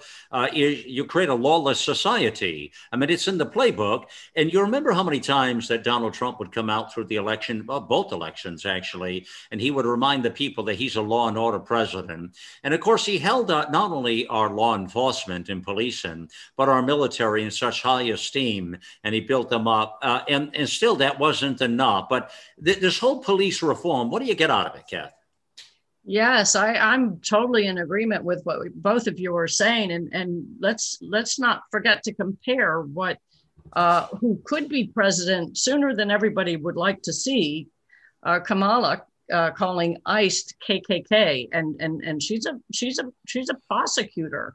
So what keeps me up at night, uh, some of those issues, but also, you know, if we 25th Amendment this guy out, and we're facing HR one, which is the bill that's going to basically rig elections forever uh, Kamala could well be our president for 10 plus years. So, you know, what they're doing with the police, I absolutely agree. It is to create lawlessness, it is to then replace with feder- federales, basically. Um, and then they will control everything. So, uh, that's going to be a nightmare. They're already well into that. Uh, as a matter of fact, they just lost. Uh, where did I read that? They just uh, uh, lost. Uh, uh, is it Oregon? I believe Seattle. Uh, in Seattle, right? They the police are leaving in droves. Who oh yeah, everywhere, everywhere, police now. everywhere, yeah, yeah, absolutely everywhere. I talk to police experts all the time, and it's happening everywhere. And in New York City, they they're in real trouble there. They can't keep them in play there, mm-hmm. uh, and they're losing them in all kinds of cities. But who the hell would want the job? Who would? And and what Carl was saying about changing the rules of engagement yeah. You know, that's exactly how they're trying to thin out the police department. And, and they're succeeding at it. Um, that was a great uh, spiel there. Uh, Carl, how far, how, first of all, I want to ask you, I didn't know, and I don't think Kathy knew either, uh, your background as a nurse in the medical field. How many years did you do that for, sir? Oh, I, I, didn't do it for maybe 10 years. I didn't do it for. Well, no, that's a 10 years. years. a long time. Uh, it so is. You, you, you, well, you did it for a decade. Okay. How, how far back can I ask you? I'm just curious. How far back? Um, it was probably like, I think I graduated in 89. I went as an adult. I went back to school. You know, I, I was an entrepreneur. I should, I should be a very wealthy man with all the things I've done, but but uh, you know, God's been good to me. I can't complain. Yeah, no, no, no. Hold on, you're you're doing good. Uh, this is I didn't know all this, man. I'm learning about it. So you're talking about '89. So you did that for about 10 years. Very cool. Well, my so yes. So my, no, my wife, when, yeah, when, when you when you when you rallied off the drugs and the various medications, which see, I don't know a lot of that world. Uh, it is not a world I know at all. So I can't speak about that. So, but I was very impressed. I knew either one, you either knew the industry and had some background, or two, you were a druggie, either one. yeah, who needs experts when we have Nurse Carl, right? right? I mean, I I learned so much just then what he what exactly. he well, said about that, that was awesome. The, the sad thing is with you know because because also I was in the social welfare because I was a foster parent. So I, I was a pediatric nurse and I, you know, I, after I got divorced and I was a single dad, I, I went into this competition, I think, with my sisters. But I always said, you know, what can you do? If you're thinking about somebody else, you're not thinking about yourself. I became a foster parent mm-hmm. and I took in these, these difficult kids that, that other people wouldn't take. And so yeah. I took them in, and, and, many of them were on medications. You know, I don't like medications. My first thing is get them off. I don't either. I don't either. Yeah, get them off. And, and, the sad part is with these, yeah. um, eh, I, I, probably shouldn't say this on air because many people go and get these medications just so they can lose weight. This is this is you know amphetamine. This is a way to lose a lot of weight, and uh, the parents will steal them from the kids they actually used to take Adderall, which came in white yeah. tablets, yeah. and crush them and snort them, and they would steal them from the kids. And then the then the teachers would complain, the kid's still out of control. The kid's still out of control. Well, the kid wasn't getting his med mm-hmm. because the parents would steal them. So then they've discovered, well, we'll put them in these really hard, hard pills that you could barely crush with a hammer. Uh, so you know, or different forms mm-hmm. where they can't be stolen, whatever. And you know, I, would always get the sideways look. Let me tell you, when the kids were getting their prescription, because I always look, well, are you taking the kids' meds? You know, I need them, but no, I'm not mm. taking the kids' meds. Mm, interesting. So, yes, that's where I got very familiar. All right, all right. Well, you know, I was told the other day a, a dear friend of mine uh, who runs a medical office actually uh, had shared with me this, and I, di- I didn't know this. Uh, they said they were uh, astounded, is the word they used, astounded that many of the older people, a lot of the elderly folks, I mean, like most of them, she had said to me, all want controlled substances. They all want narcotics. They want some of the drugs. And I, again, I don't know much about these drugs. I'm not an expert in this arena at all. Uh, but that Carl was just talking about were some of the ones I heard uh, her say some of them that he just mentioned. So those were some of the drugs. And they actually uh, take those uh, they want the drugs and they make that a condition in trying to see the doctor and the doctor won't give out these controlled substances these narcotics. Uh, in fact he i guess has a policy is what i understand. I, I, don't know how many doctors do this i don't know but that you have to see a pain management doctor. Pain management seeing you have to see if you are uh, i guess cocoa for cocoa puffs or something I, I would imagine is what that is. Now i see i don't know much i've, I've always been an anti-drug cat I just have people. I think if we don't have our faculties and we don't have God's gift of our ability to think consciously and make decisions, then we got we got nothing. We, we ain't there. And that, it's a very serious topic to me. And it's also one of the other things I'm very passionate about. I want to have a program. I want to talk to you all about this ahead. And I'm very, very passionate.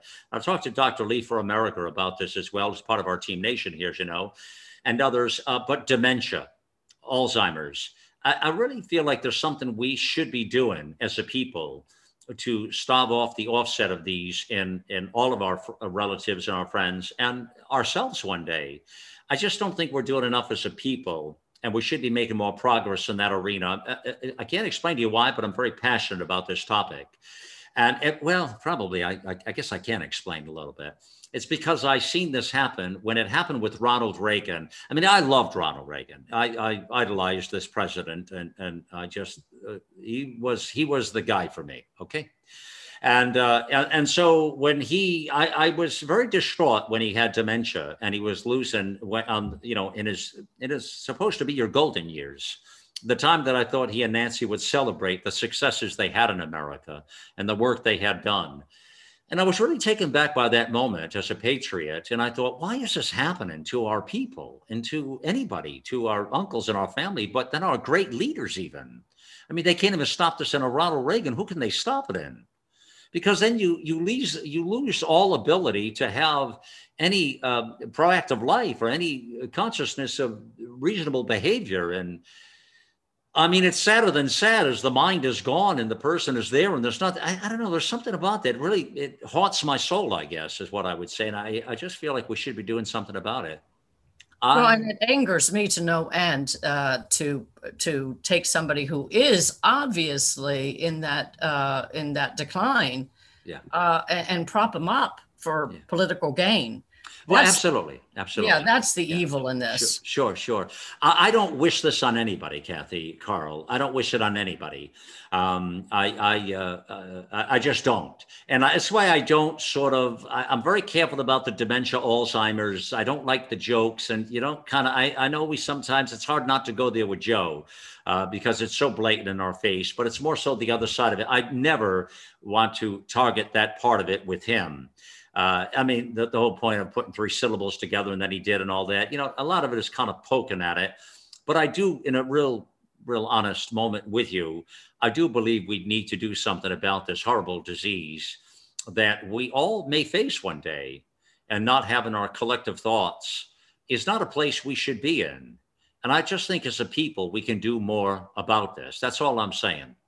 And I, I want to address this more on this program. And I, I'm going to use my platform somehow ahead to make a difference in that arena, I believe we can find an answer for this problem.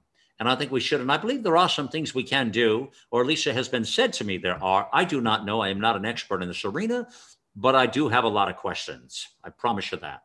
And we'll find out together. I'm, I'm, I'm going to slay this thing. I'm telling you right now. Again, I, I, I want people to do well all the way across. I, I tell you this. I, I want to you know, my, my personal goal is to create a foundation to make a difference around the world. And it is also to create a think tank back here at home with some of the best minds and ability to make a difference. Now, these are things that are burning in my soul and my heart to make a difference out there with our fellow man and, uh, you know, to, uh, to take advantage and, and just worship our beautiful American uh, experiment here. And I hope to have the uh, opportunity and certainly the ability uh, to do many of these things with you out there. Um, honestly, and and tell me what you think back. Again, my email you can reach us here, uh, liberty at americaoutloud.com. Um, by all means, catch me there, uh, please as well. And, and you know, I, I, have another personal email that comes right to me, and I will share it with you. I don't give it out often, but it's it's speak up at malcolmoutloud.com. Speak up at malcolmoutloud.com. I, I used that years ago and the I used it for personal listeners and things like that. You know, it's funny when I was on the network, this is before America Out Loud now. Uh, we used to get the hate mail and the people who would tell me off or what avenue to get off and so on and so forth. And of course, I enjoy those people as well. You know, they're good for a laugh. And so I created another email address, and this one is still active. And I, I haven't used it in years, but I've kept it because of the mission and I, I used it on national radio, oh, about just before America Out Loud. So about six, seven, eight years ago, I was doing a lot of national radio on the networks, um, you know, between my leaving the boardrooms and America Out Loud. And uh, I would, um, I would put the speak up uh, at Malcolm Out Loud on the airwaves, but I would also put this one. And if you disagree with me or you want to tell me off, you can email me at shut up at malcolmoutloud.com. That's a real email address. And, and uh, I'm here to tell you that email is still functional today. it's still functional. I've always kept it in play. I've never used it specifically, but that is shut up at malcolmoutloud.com. I just thought it was fun for the, I told you before, laugh, cry, laugh, cry. I choose to laugh. Okay? And that's what it is. Let's take a pause. Let's talk a little bit more when we get back, my fellow Americans. Pull up a chair. We'll have a conversation. More on Voice of a Nation just after this. Listen to Malcolm, the Voice of a Nation, on iHeartRadio or our free apps on Apple, Android, or Alexa. Think back to the last time you felt healthy and energized. The best times of our lives occur when we're at the peak of our health, sleeping better, full of energy and focus. We know that fades with age, and you might be feeling the effects of aging as low energy and poor sleep. But it doesn't have to be that way. There haven't been any nutrition systems designed to rejuvenate our bodies as we get older until now. Healthy Cell Pro is the only multi nutrient system that impacts the building block of your body, the cell. Created by anti aging expert and Nobel Prize nominee Dr. Vincent Giampapa. Award winning Healthy Cell Pro cuts through the complexity of nutrition supplements by simply giving you the purest ingredients, filling dietary gaps to nourish your cells and enhance your quality of life for optimal performance. Visit healthycell.com and use code OUTLOUD for an exclusive discount or call 844 869 9958.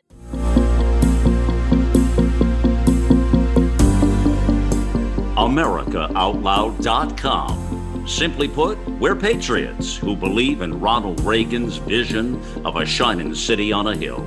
From sea to shining sea. You can listen in on iHeartRadio. Our free apps are on Apple, Android, or Alexa, or our world class media player. America Out Loud Talk Radio liberty, and justice for all.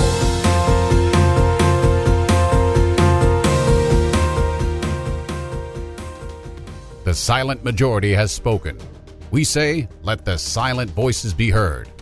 You can be the voice of change. Contact our producer at liberty at americaoutloud.com. Liberty at americaoutloud.com.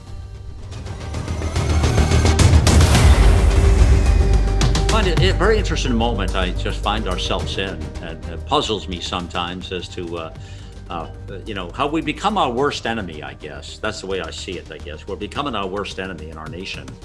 And uh, but as I've said to you, how many times have I said to you over the years, uh, the the fight and the problem and the cancer of America happens always from within. It will never happen from outside our our, our border here, people. It's going to happen from within. The takedown and the troubles and the plight of the struggles we face are because of right here at home. And it starts at the epic center of Washington, D.C. That's where it is, people. It, it, we can deal with the uh, adversaries and the, the challenges and, and, and the enemies and all of this in different areas of the world. We can deal with that as a people. Stronger as a group, as America, Americans, we, uh, we are as a group, we are powerful.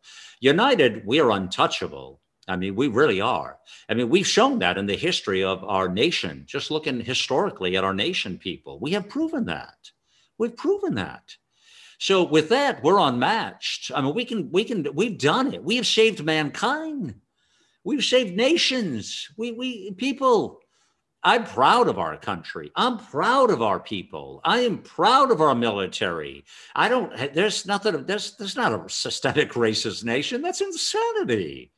That's a Marxist takeover line. That's baloney. If you're buying that, then you, you've been smelling the glue too long. You know, that's that's not it at all, people. We're a lot more than that here. And uh, so that's that's what we've got to get the light to shine a little bit more. I want to talk to you about getting the light to shine in the GOP, please, and juice it up a little bit here and talk about the GOP response. So uh, let me read you this here. Um, this is, uh, uh, uh, again, my go to source for all kinds of cool stuff to talk about Politico. Uh, and it's this there are a lot of theories about all of this. Sure. This is about Joe's uh, speech now, the Bidenettes. Okay. The pandemic and Donald Trump's own big spending have made it safe for big government. The GOP is divided and in turmoil since the events of January 6th. You see, so they first point out that the pandemic and Donald Trump's own big spending have made it safe for big government. And that's a warning shot from Politico to say, well, you people are going along with the gig, just like W did back before Obama and all, you know, really. And uh, because they're not playing small government. But that's a problem with the Republican Party as a whole. They are part of the problem, people. This isn't just, you know, the left and the Democrat Party. It is the Republican Party that is the problem, surely. And had they stood up always for truth and honesty and for small government, we probably wouldn't be in this boat.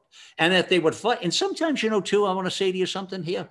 Uh, sometimes you have to get in the mud and you have to fight dirty. Now, I said it right there.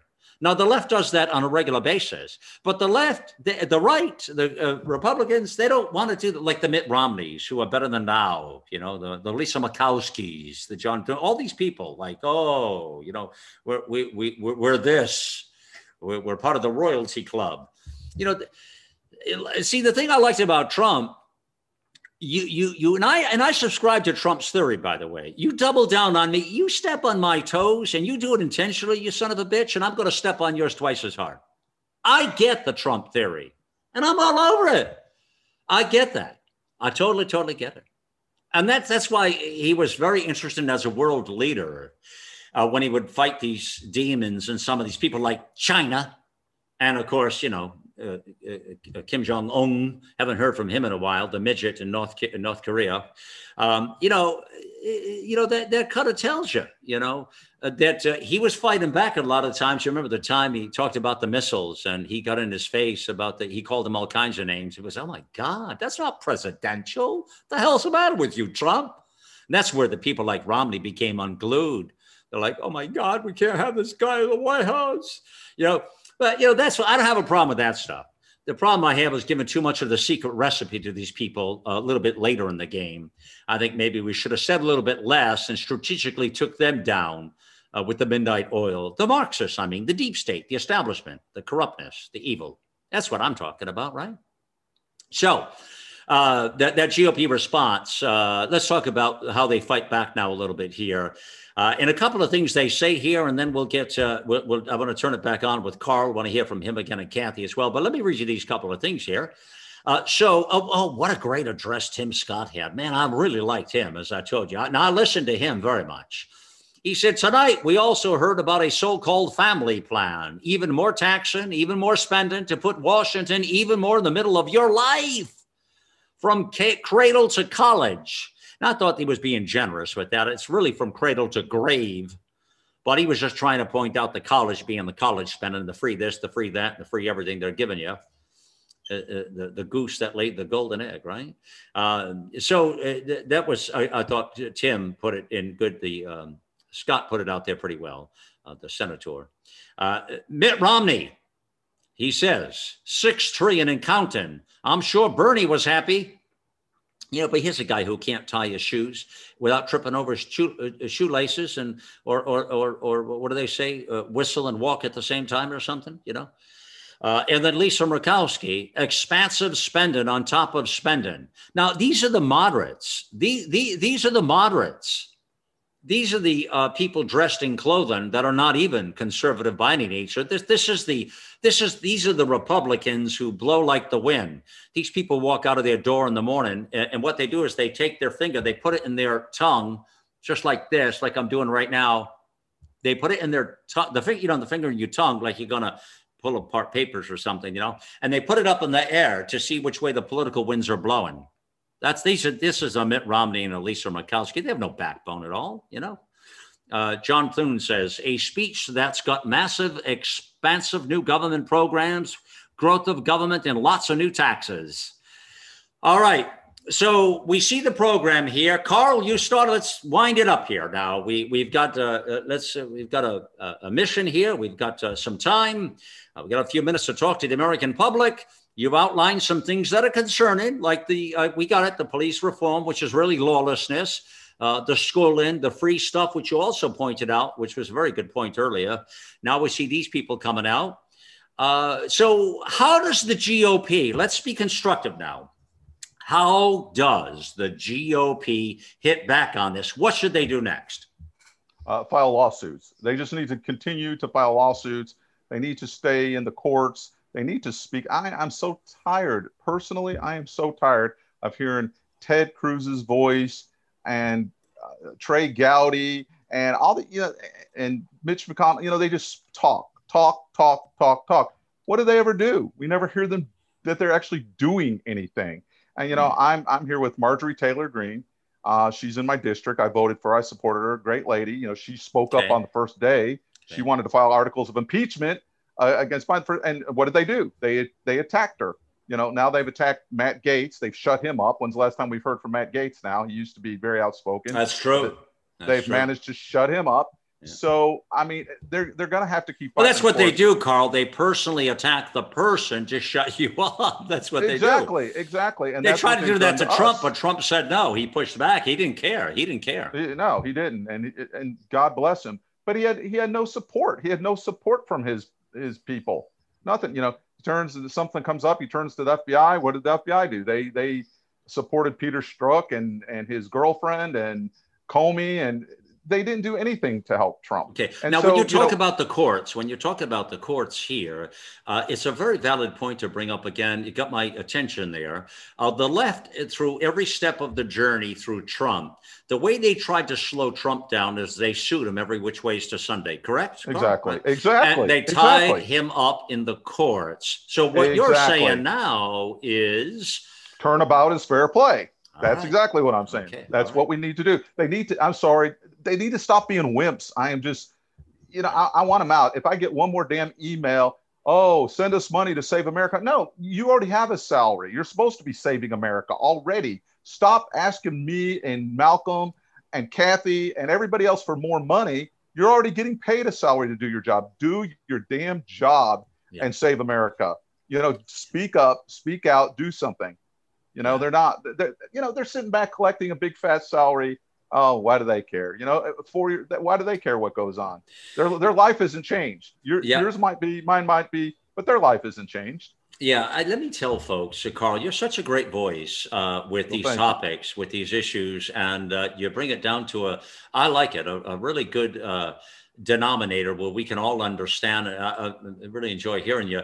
Um, Carl is, uh, uh, you know, lost a son, um, uh, the Gold Star dad, Carl. If you've seen him out there in social media, this is who Carl is. And so when you hear his passion, he was sharing his earlier his medical background, and we'll have lots of opportunity to talk to him. But when we say Team Nation, these it's it's sort of our uh, experts in different fields of opportunities when we're talking about the people that are part of team nation is to bring the best in class to the airwaves to be able to talk to you folks who have life experience like carl does in many many ways and sometimes he's very humble, and and uh, that's okay to be humble, but you don't really need to be humble here.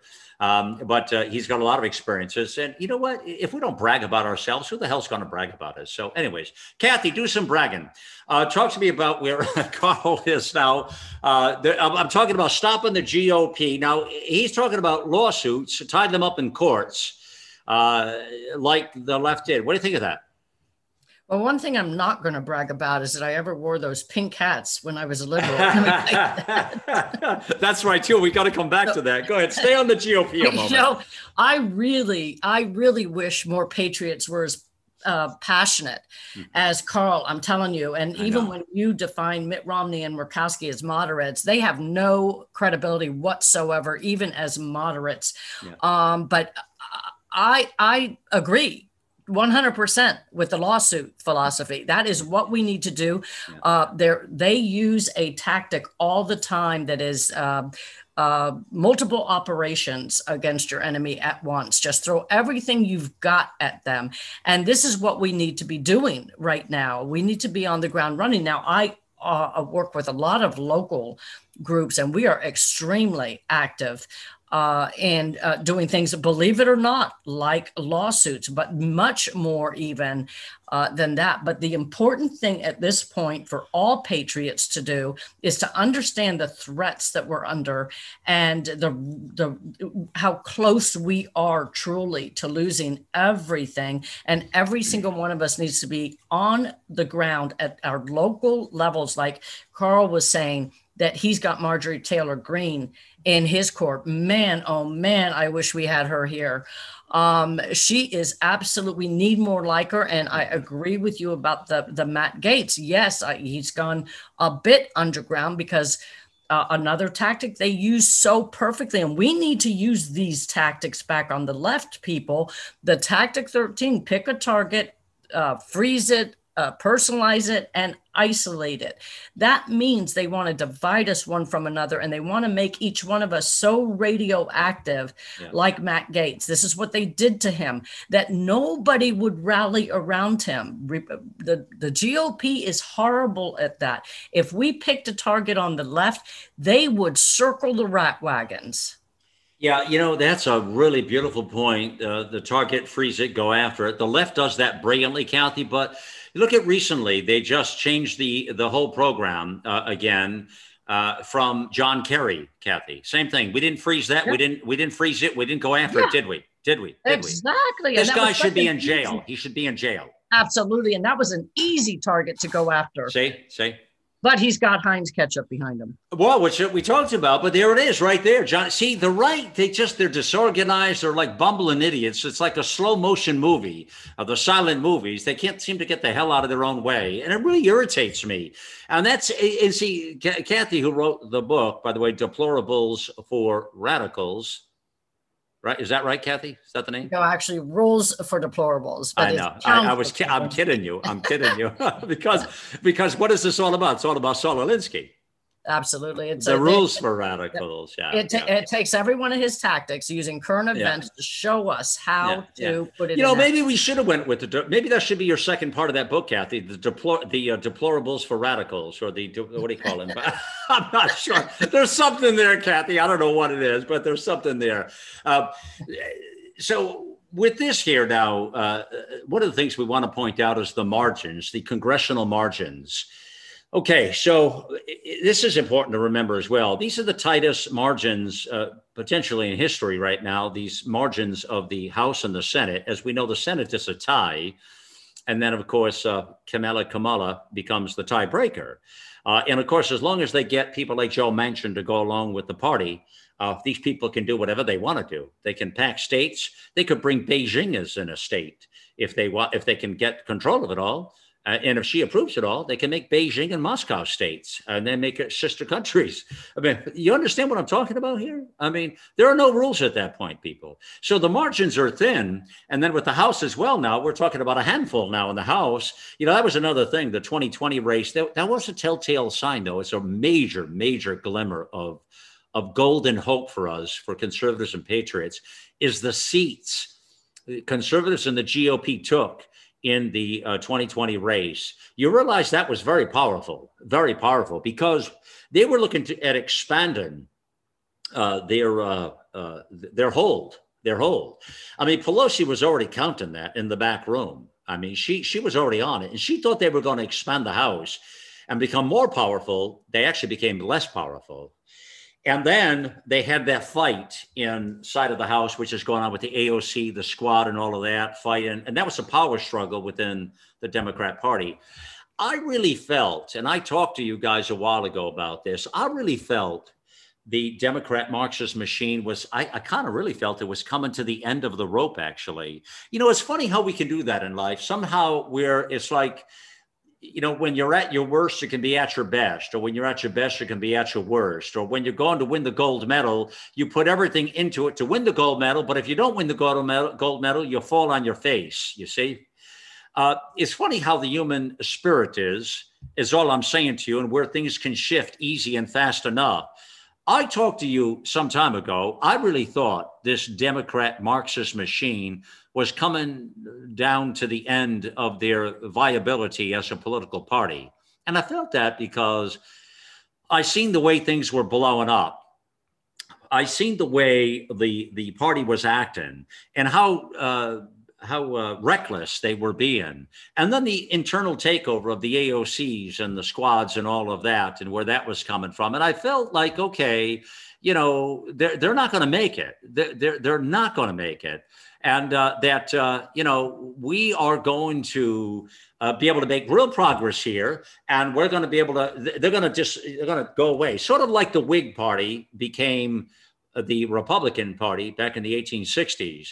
At one time, it was the Democrat Party against the Whig Party, and the Whig Party uh, they blow up. That was it.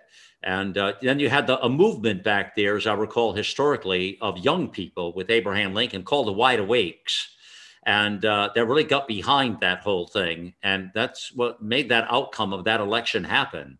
Uh, with with good with uh, good old Abe Abe Lincoln. What an interesting president he would be for these times.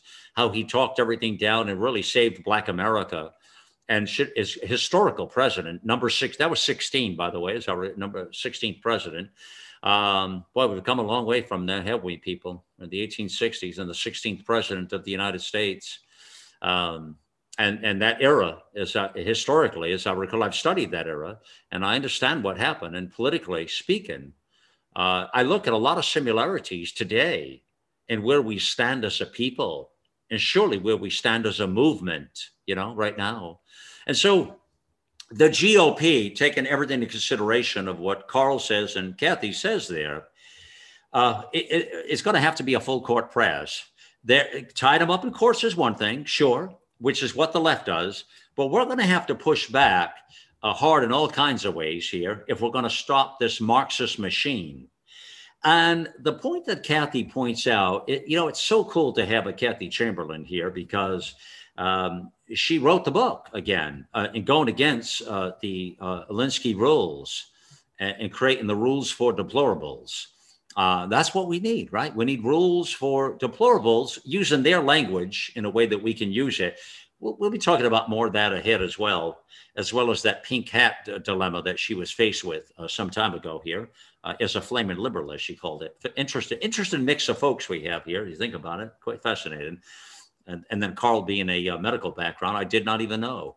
Um, but we all got a, a lesson here moments ago so our our marching orders here, back to the GOP, they have got to uh, uh, fight fire with fire. You got to play the Trump way, Trumpisms. You got to fight fire with fire. You step on me, I step on you twice as hard. And freezing the target. It is so good that we talk about that today because this is really irritating how we've not gone after John Kerry. Now, John Kerry has been um, a complete imbecile for some time he is not a patriot.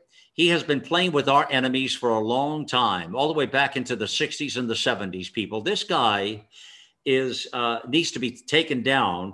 While Trump was in office, I was really surprised that Trump didn't go after him more, actually, and the, and the administration, because he was overseas doing deals with Iran. It was documented. I followed it. We we talked about this on air. This guy was doing bad stuff then. He should have been called out. But see, this is where the right doesn't unite. But the problem is, you see, they took Trump down from the knees if you keep Trump off balance, which again is another Saul Alinsky uh, tactic, is what Kathy will tell us. If you keep someone like that off balance, then you can't really fight the real battles. You're, you you can then get into you know you can you see what's happening here. You see what's happening. You see and see that's why they threw all that at Trump at four years because and you know think about the brilliance of number forty five Trump. I mean, people, let me tell you, there ain't many of us. I, I, I don't know who, I, I, you know, and even myself, I don't know that I could tolerate it, uh, truth be told. But what Trump tolerated and what he put up with was remarkable. I mean, truly, truly remarkable. I don't know if we ever see that again. Would a human being put up with that much? I mean, they threw everything in the kitchen sink at him. They just they tried to destroy him. They went after his personal life. They they just everything. It was all about peeing on prostitutes in Moscow hotels. Remember that? Yeah, right, right. So all these sexual problems and everything. The guy, I mean, none of it was provable anywhere. And the dossiers and the, the, the British spy, and this is crazy stuff. This is crazy stuff, man. And but they kept throwing it and throwing it and throwing it, and and you got the guy. But you know he was as steadfast as he could be. But the problem is he didn't have really the GOP machine behind him he did not have the Republican Party behind him because the Republican Party, they just don't do this well. You know, I, there are days I wonder if it isn't time for that movement to happen as well. And for, uh, uh, I don't know what that means. The Republican Party shed its skin like a snake sheds its skin and maybe comes up with another uh, version of the Conservative Party, the Patriot Conservative Party. I know we can't, problem is we can't dismantle or break down the Republican Party into pieces because that's what's happened before in time. That's what happened in Venezuela, actually. And they never regained power again. The conservatives, so I'm speaking of Venezuela, used to be a very viable uh, uh, party there. And it was a very prosperous nation. And but they never were able to gain control of it again. Uh, because they fought each other, and it's like when you take and you slice it, that's the problem with the but so we're kind of tied to these people like Murkowski and Romney and these other folks, which we most of the time don't have our hearts or our gender at hand. We sort of uh, have to succumb to, uh, you know, deal with these people in some fashion. But this is part of the problem: the GOP and how they push back. The courts is one thing, freezing these targets and going after it would would do a lot of damage finally if we'd go after these things like they should have done with Biden with the whole Hunter Biden thing is a perfect example. Just because the New York Post delivers the story and then the social media and the oligarchs drop it and the political operatives are laughing all the way to the shit shop uh, doesn't mean that we the, the the the GOP shouldn't stand up and fight like hell back the problem is we don't have a, we don't have the megaphone. A lot of this stuff is another problem, but that's another thing for another day. People, the, the, social media outlets, the media outlets, and things of that nature, they have the megaphone to society. Sadly, uh, and that's doing a lot of damage to us. A lot of damage. You see where I'm at here? It's a real. How do you turn this thing? But we need to go after all of this. We need to go after the John Kerrys. We need to go after the Joe Bidens. We need to have to go after the Hunter Bidens, the Ukraine comments, the things he's done. We don't go after hard enough. And, and you can't rely on Fox News. I mean, they're as wishy and washy as the day is long. So where does that leave? Well, that leaves alternative media outlets uh, and the kind of work we're doing at America Out Loud. I mean, we're doing God's work here. Please help us along here. Get to the platform and share the good word. And I can't do this myself, my fellow Americans. I cannot do it myself. I'm, I'm going to need some help. If we're going to dismantle the evil and, and thrive as a nation, I'm going to need your help to pull that off. So Thank you for being on the mission here.